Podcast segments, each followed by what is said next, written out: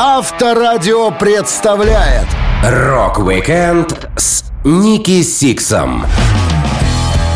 11 декабря родился Ники Сикс, легендарный музыкант, басист и один из основателей Mötley Crüe, группы, подарившей более 100 миллионов альбомов и получившей свое место на голливудской аллее славы. Я, Александр Лисовский, расскажу вам самые шокирующие и увлекательные моменты из жизни Ники Сикса.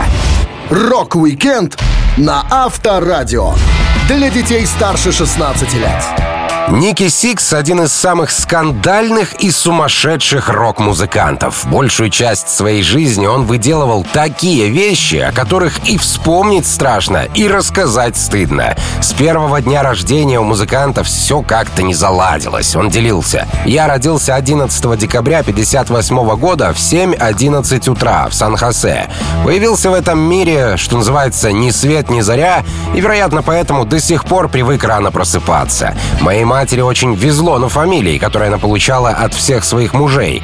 Она хотела назвать меня то ли Майклом, то ли Расселом, но прежде чем смогла это сделать, медсестра спросила моего отца, Фрэнка Карлтона Феррона, какое имя мне дать. Он наплевал на желание матери и назвал меня Фрэнком Феррана, в честь самого себя. Так они и записали в моем свидетельстве о рождении. С первого же дня моя жизнь пошла наперекосяк. Наверное, в тот момент мне следовало бы заползти обратно в утробу и попросить Создателя, не могли бы мы начать все по-другому. Отец покинул семью, и мать Ники Сикса искала себе нового бойфренда. Ей было не до ребенка, и сын прекрасно это понимал. Ники часто проводил время с бабушкой и дедушкой. Он вспоминал.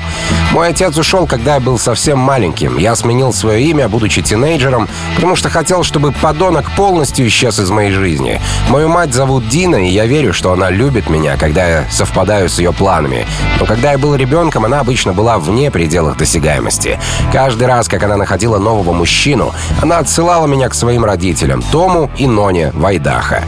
Ники Сикс с семьей часто переезжали из одного места в другое в поисках хорошей жизни. Парень не оставался ни в одной школе надолго, и у него не было никакого стимула заводить друзей, поскольку Ники знал, что через пару месяцев он, скорее всего, будет уже в другом месте. Одним из ярких воспоминаний скитающегося Ники Сикса было пребывание в Мексике. Музыкант делился.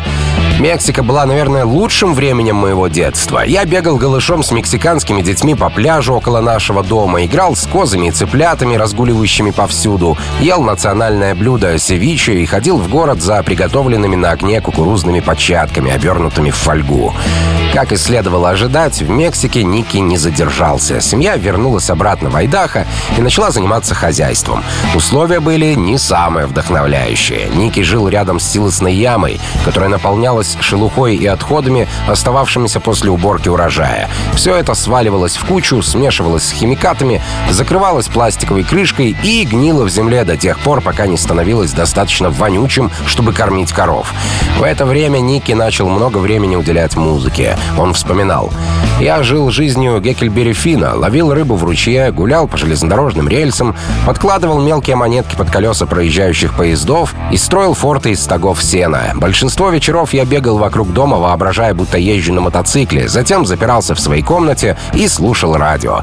Однажды ночью диджей поставил песню «Big Bad John» в исполнении Джимми Дина. И в тот момент я совершенно потерял голову. Я так много раз звонил на радиостанцию, чтобы заказать Big Bad John, что в конце концов диджей сказал мне, чтобы я забыл их номер телефона. Так музыка вошла в мою нелепую жизнь. Rock-Weekend с Ники Сиксом На Авторадио. Школьные годы Ники Сикса были не самыми простыми и беззаботными. Каждый день оказывался настоящим испытанием. Поскольку парень часто переезжал, он везде был новичком. А у новичков нет друзей, Сикс рассказывал. Всякий раз, когда я был в компании детей моего возраста, я чувствовал себя неуклюжим и неуместным. В школе у меня были проблемы с успеваемостью. Трудно сосредоточиться на учебе, если знаешь, что не пройдет и года, как я уеду, и никогда больше не увижу никого из этих учителей и ребят. В В Эль-Пасо я ходил в местную начальную школу, где дети были просто безжалостны. Они толкали меня, дразнили и говорили, что я бегаю как девчонка. Каждый день, когда я шел в школу, я должен был проходить через двор, где меня забрасывали футбольными мячами и едой. К еще большему моему унижению дедушка остриг мои волосы, которые мать всегда позволяла мне отращивать.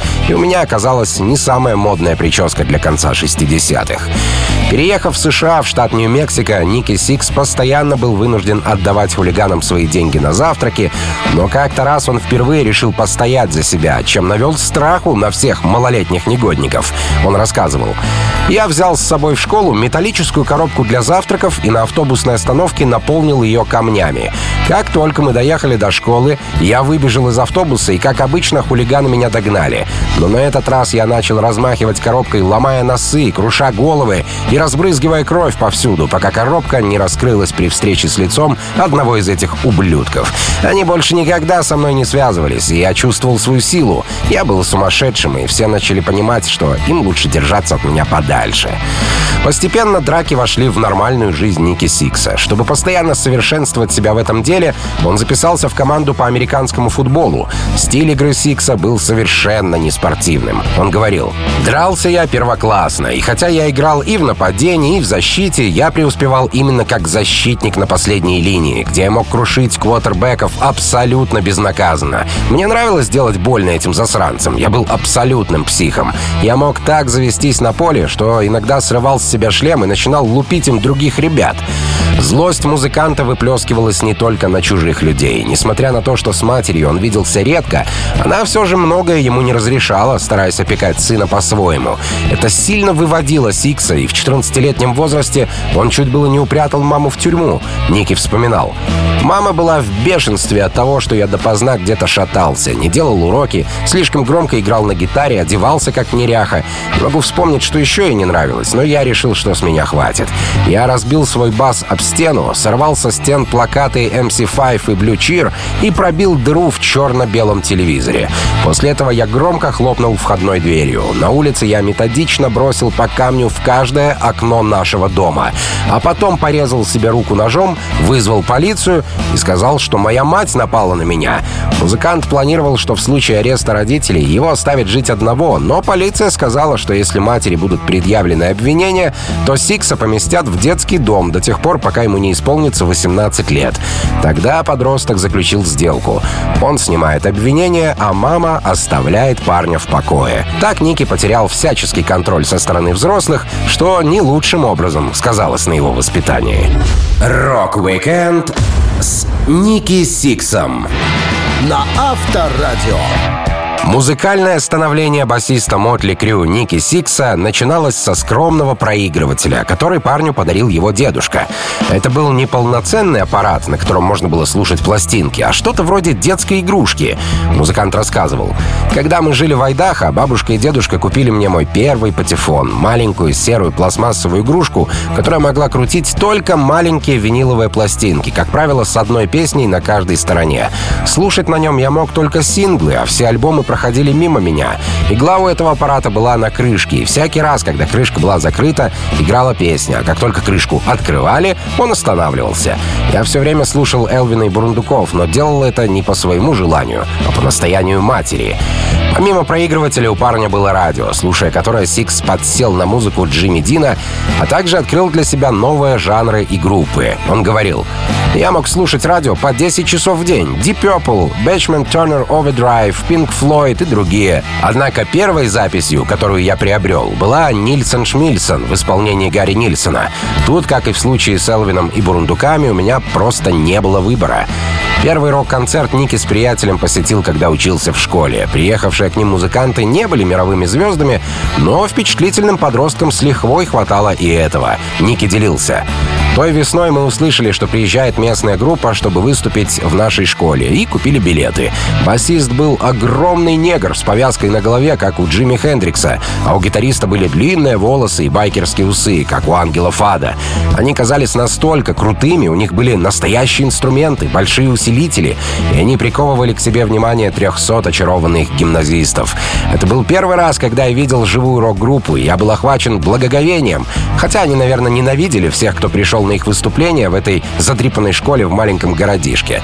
Я не помню ни то, как они назывались, ни то, как они звучали, не то, исполняли ли они каверы или свои собственные песни. Все, что я помню, это то, что для меня они были похожи на богов рок-н-ролла.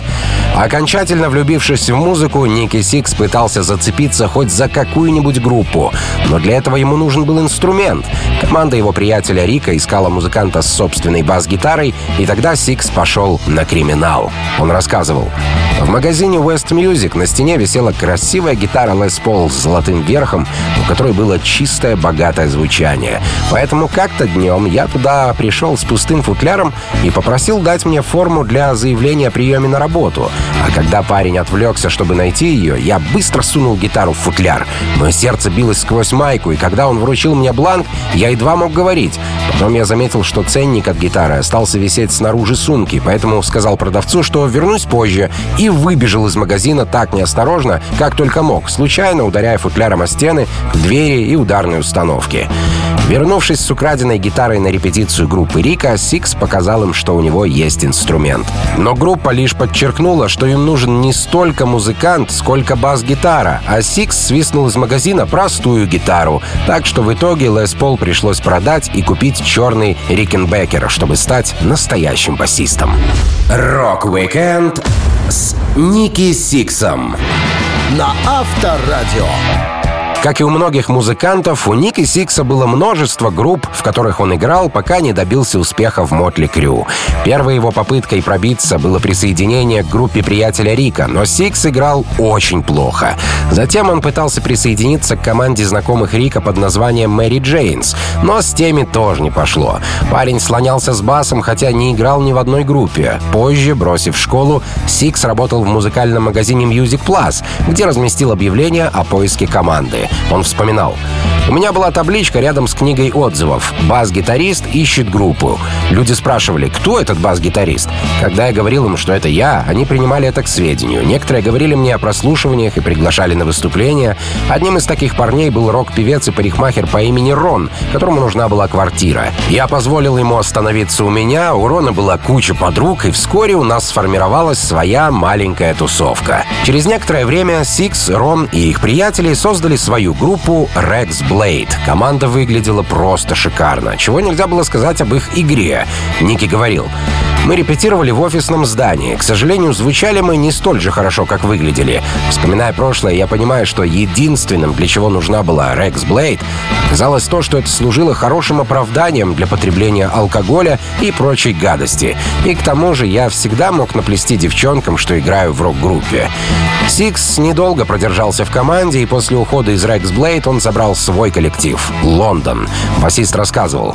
«Мы бродили по Голливуду на высоких каблуках с начесанными волосами и прочими атрибутами, чем повергали в шок поклонников Раш и динозавров Led Zeppelin.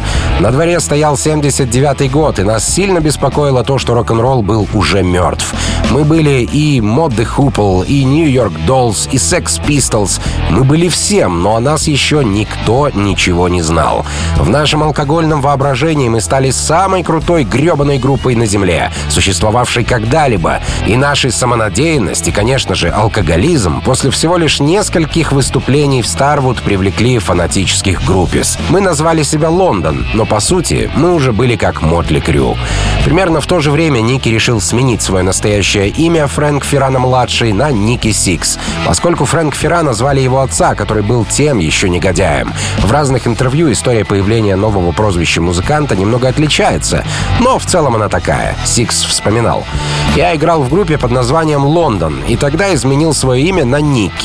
Я был Ники Лондон из Лондона, потому что все мои любимые группы родом из Лондона. Как понимаете, особой фантазией я не отличался. Но потом я решил, что не хочу быть Ники Лондон из Лондона. Моя подруга Энджи всегда рассказывала мне о парне по имени Ники Сикс, который играл в серф-панк команде под названием Jon and the Nightriders. Мне нравилось его имя, но я не мог просто так украсть его, так что я решил взять себе имя Ники Найн. Ребята сказали, что мне нужно что-то более рок-н-ролльное. Найн звучало слабовато, а Six — это то, что надо. Поэтому я решил, что какой-то серфер, играющий панк-рок, не заслуживает такого крутого прозвища, и подал заявление на официальную смену имени. Так я стал Ники Сиксом. Это было похоже на похищение чужой души. Рок-викенд с Ники Сиксом. На Авторадио. Ники Сикс и Томми Ли, основатели группы Mötley Crüe, познакомились в одном из клубов, где каждый в свое время играл со своей командой. Томми Ли барабанил в Suite 19, а Сикс играл на басу в группе Лондон. Томми вспоминал. Когда мы лобали в клубе Старвуд, я заметил, что он обклеен плакатами команды под названием «Лондон». Спустя несколько недель после нашего выступления я пошел посмотреть на них, и эти парни оказались круче, чем гребаный Джудас Прист. Они выглядели как телки, подобно Нью-Йорк Доллс или типа того, в сумасшедших костюмах в этот долбанный горошек. Лондон были такими классными, мать их, и привлекли массу горячих цыпочек. Когда я увидел, как Ники крутит свой бас на сцене, я подумал, а это еще что за пес? У него были безумные волосы, которые сходились к его скулам, словно у дорогого щенка из Беверли-Хиллз, который потерялся и стал беспризорным. Примерно в то же время Томми покинул свою команду, поиграл с другой группой, но найти себе хорошую компанию не мог. Ники тоже ушел из коллектива Лондон. Оказалось, что Сикс видел выступление Томми Ли в том же Старвуде и попросил у их общего знакомого телефон барабанщика. На первой встрече Томми сильно волновался. Он рассказывал. «Я был настолько взволнован, потому что, по сути, чувствовал себя всего лишь маленьким гребаным панком. Когда Ники сел напротив меня, я еще больше занервничал, потому что за его остроконечными черными волосами я не видел, с кем разговариваю. Мне хотелось пошутить, типа, «А где этот парень?» Я хотел заказать ему собачьего печенья, но я не знал, обладает ли он чувством юмора. Кстати, я не знаю этого и поныне. Он оставил мне несколько демо-записей, над которыми работал, и инстинктивно я начал выстукивать партию ударных на столе точно так же, как я делал это на кухне, будучи ребенком. Наша энергетика была одинаковой, и мы оба это немедленно подметили. Было ясно, что очень скоро мы станем работать вместе. Ники оказался заводным пацаном, и я был таким же одержимым. Договорившись на словах, Ники и Томми перешли к делу. У их новой группы, пока еще без вокалиста, гитариста и названия, появились первые репетиции. Вместо студии встречи проводились в доме Сикса. Это было то еще местечко.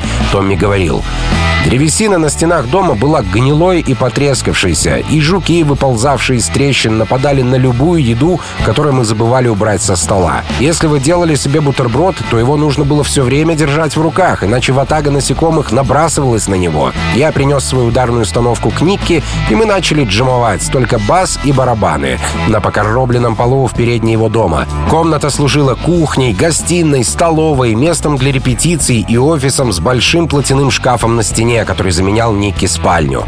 Каждые несколько минут в течение репетиции Никки брал телефон, набирал номер и пытался впаривать кому-то электрические лампочки. Это была его работа. Дуэт перепробовал несколько хороших гитаристов, но все они оказались слишком простыми и не харизматичными для Ники Сикса, поэтому он продолжал искать музыканта в объявлениях, пока не наткнулся на сообщение Мика Марса. Громкий, грубый и агрессивный гитарист ищет работу. Мик очень круто показал себя на прослушивании, плюс ко всему он первым предложил сходить за вином и шнапсом, так что у Томми и Ники не оставалось сомнений в том, что он свой человек. Ребята сразу же выгнали своего предыдущего гитариста. Томми Ли делился. Ники, Мик и я начали репетировать каждый день, и было удивительно, сколько новых песен придумывал Ники. Единственное, чего нам тогда не доставало, так это хорошего вокалиста. Рок-викенд с Ники Сиксом на Авторадио. После того, как группа Mötley Crüe нашла себе всех участников, музыканты начали тщательно продумывать свои шоу. Им мало было самим выглядеть рок-звездами. Они старались за минимальную плату использовать максимум декораций и спецэффектов. И это хорошо работало. Ники Сикс рассказывал. С каждым новым выступлением наше оформление сцены выглядело все лучше и лучше. У Мика была дюжина прожекторов и мониторы, которые он украл у своей бывшей группы White Horse. У нас была грязно-белая, запачканная кровью простыня, которую мы сняли с кровати Томми и большими черными буквами написали на ней наше название. Также мы сделали маленькие коробочки из разноцветного оргстекла с лампочками внутри. Мы красили пластик на барабанах, устанавливали канделябры вдоль всей сцены, прикрепляли головы кукол на концы барабанных палочек и повязывали какие-то платки где только можно. Украшали наши гитары цветной лентой и обворачивались телефонными шнурами. Все шоу было сплошной мешаниной того, что, по нашему мнению, выглядит выглядела круто и в то же время не требовала никаких затрат. Несмотря на то, что билеты на группу хорошо продавались, Мотли Крю оставались известными только на локальной сцене. Их не подписывали ни на один лейбл, и у них не было ни одного альбома, все приходилось делать самим. Ники Сикс вспоминал.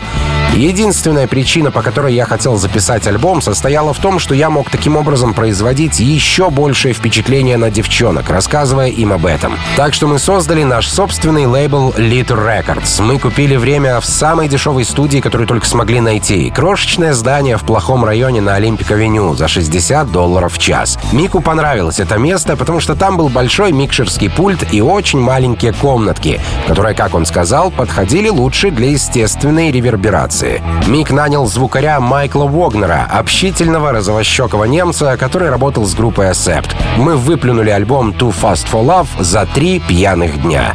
Первый альбом обошелся группе в 6 тысяч долларов. Поначалу у музыканта даже не было дистрибьютора, поэтому не только записывать, но и продавать пластинку приходилось своими силами. Сикс делился. Когда мы не смогли ни с кем договориться о распространении альбома, наш менеджер Алан Кофман делал это сам, разъезжая повсюду в своем арендованном Линкольне и пытаясь уговорить магазины звукозаписей продать хотя бы пару копий. В течение четырех месяцев, однако, у нас появился дистрибьютор Green World, и мы продали 20 15 тысяч копий, что было довольно неплохо для музыкантов нашего уровня. Выход дебютного альбома группа праздновала в своем любимом клубе «Трубадур». Идею для обложки музыканты позаимствовали у Sticky Fingers, альбома The Rolling Stones. На картинке тоже изображены штаны, но уже в стиле мотликов и без фирменной расстегивающейся молнии роллингов. Через год дебютник группы переиздали на лейбле Electro Records. Для этого шага пластинку пришлось заново сводить, что не очень нравилось группе. Но когда Ники узнал, кто будет работать с ними в студии, он был в восторге. Музыкант говорил, они выбрали Роя Томаса Бейкера, и я обмочил свои штаны от счастья.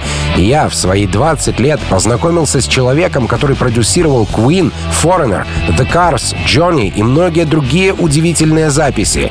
Глядя на его работу, я многое узнал и буквально пожирал ушами все его рассказы.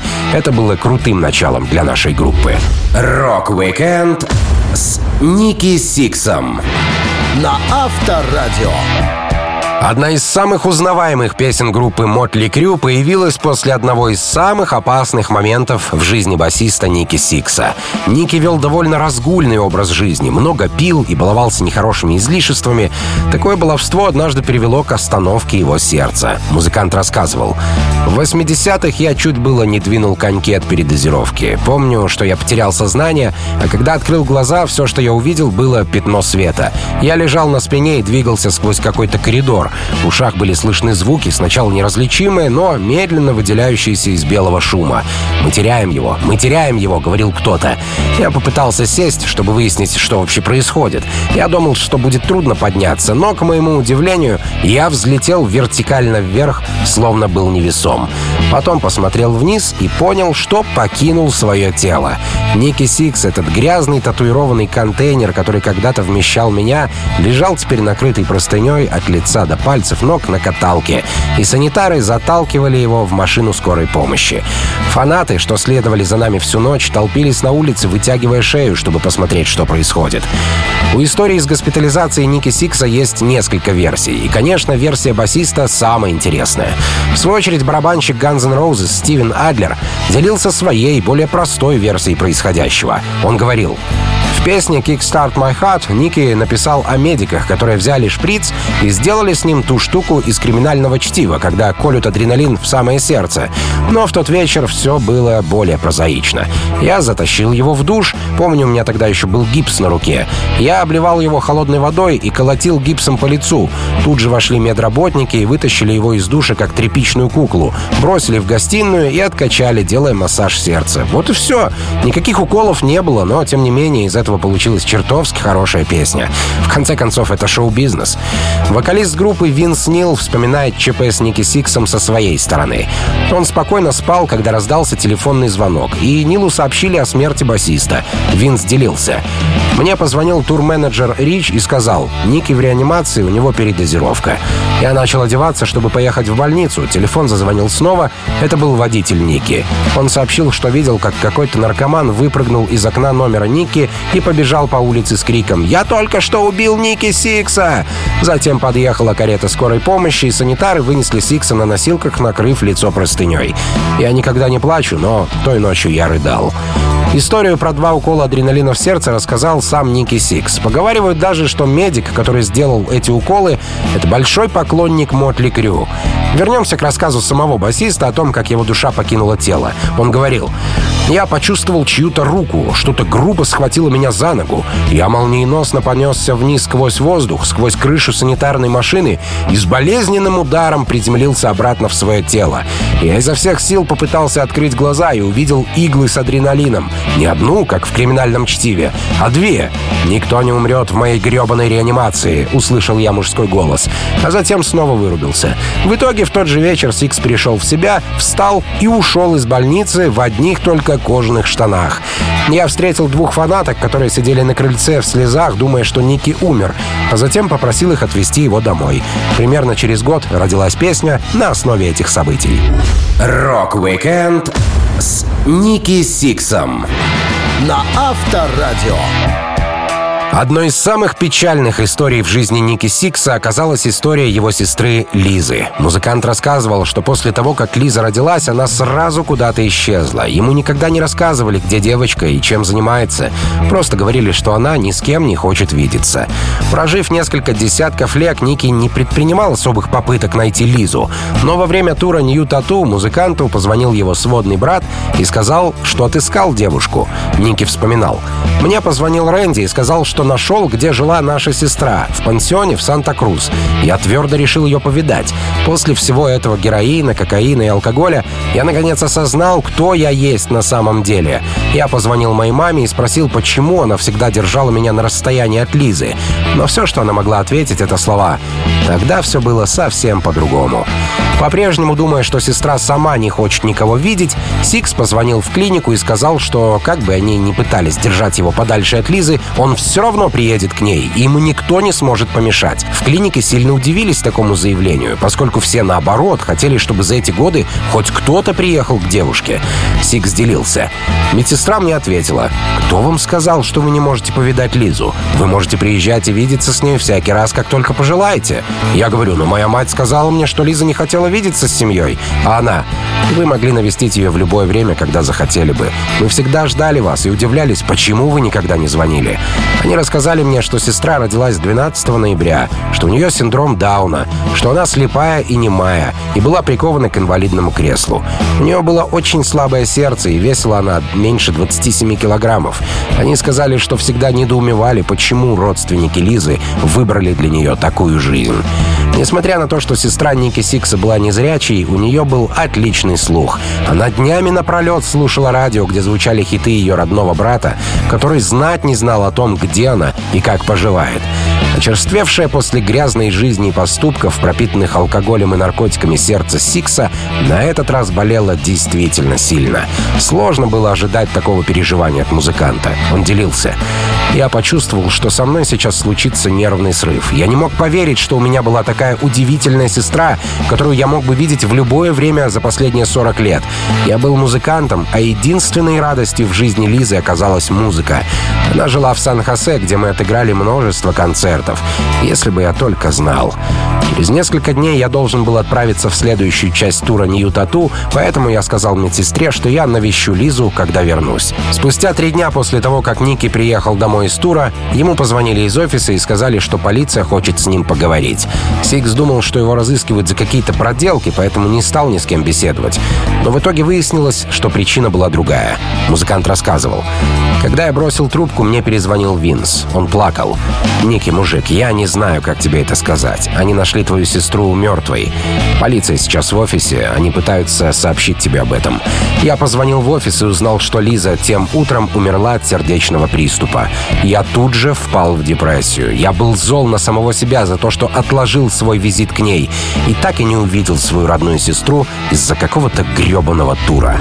Рок-викенд с Ники Сиксом на Авторадио.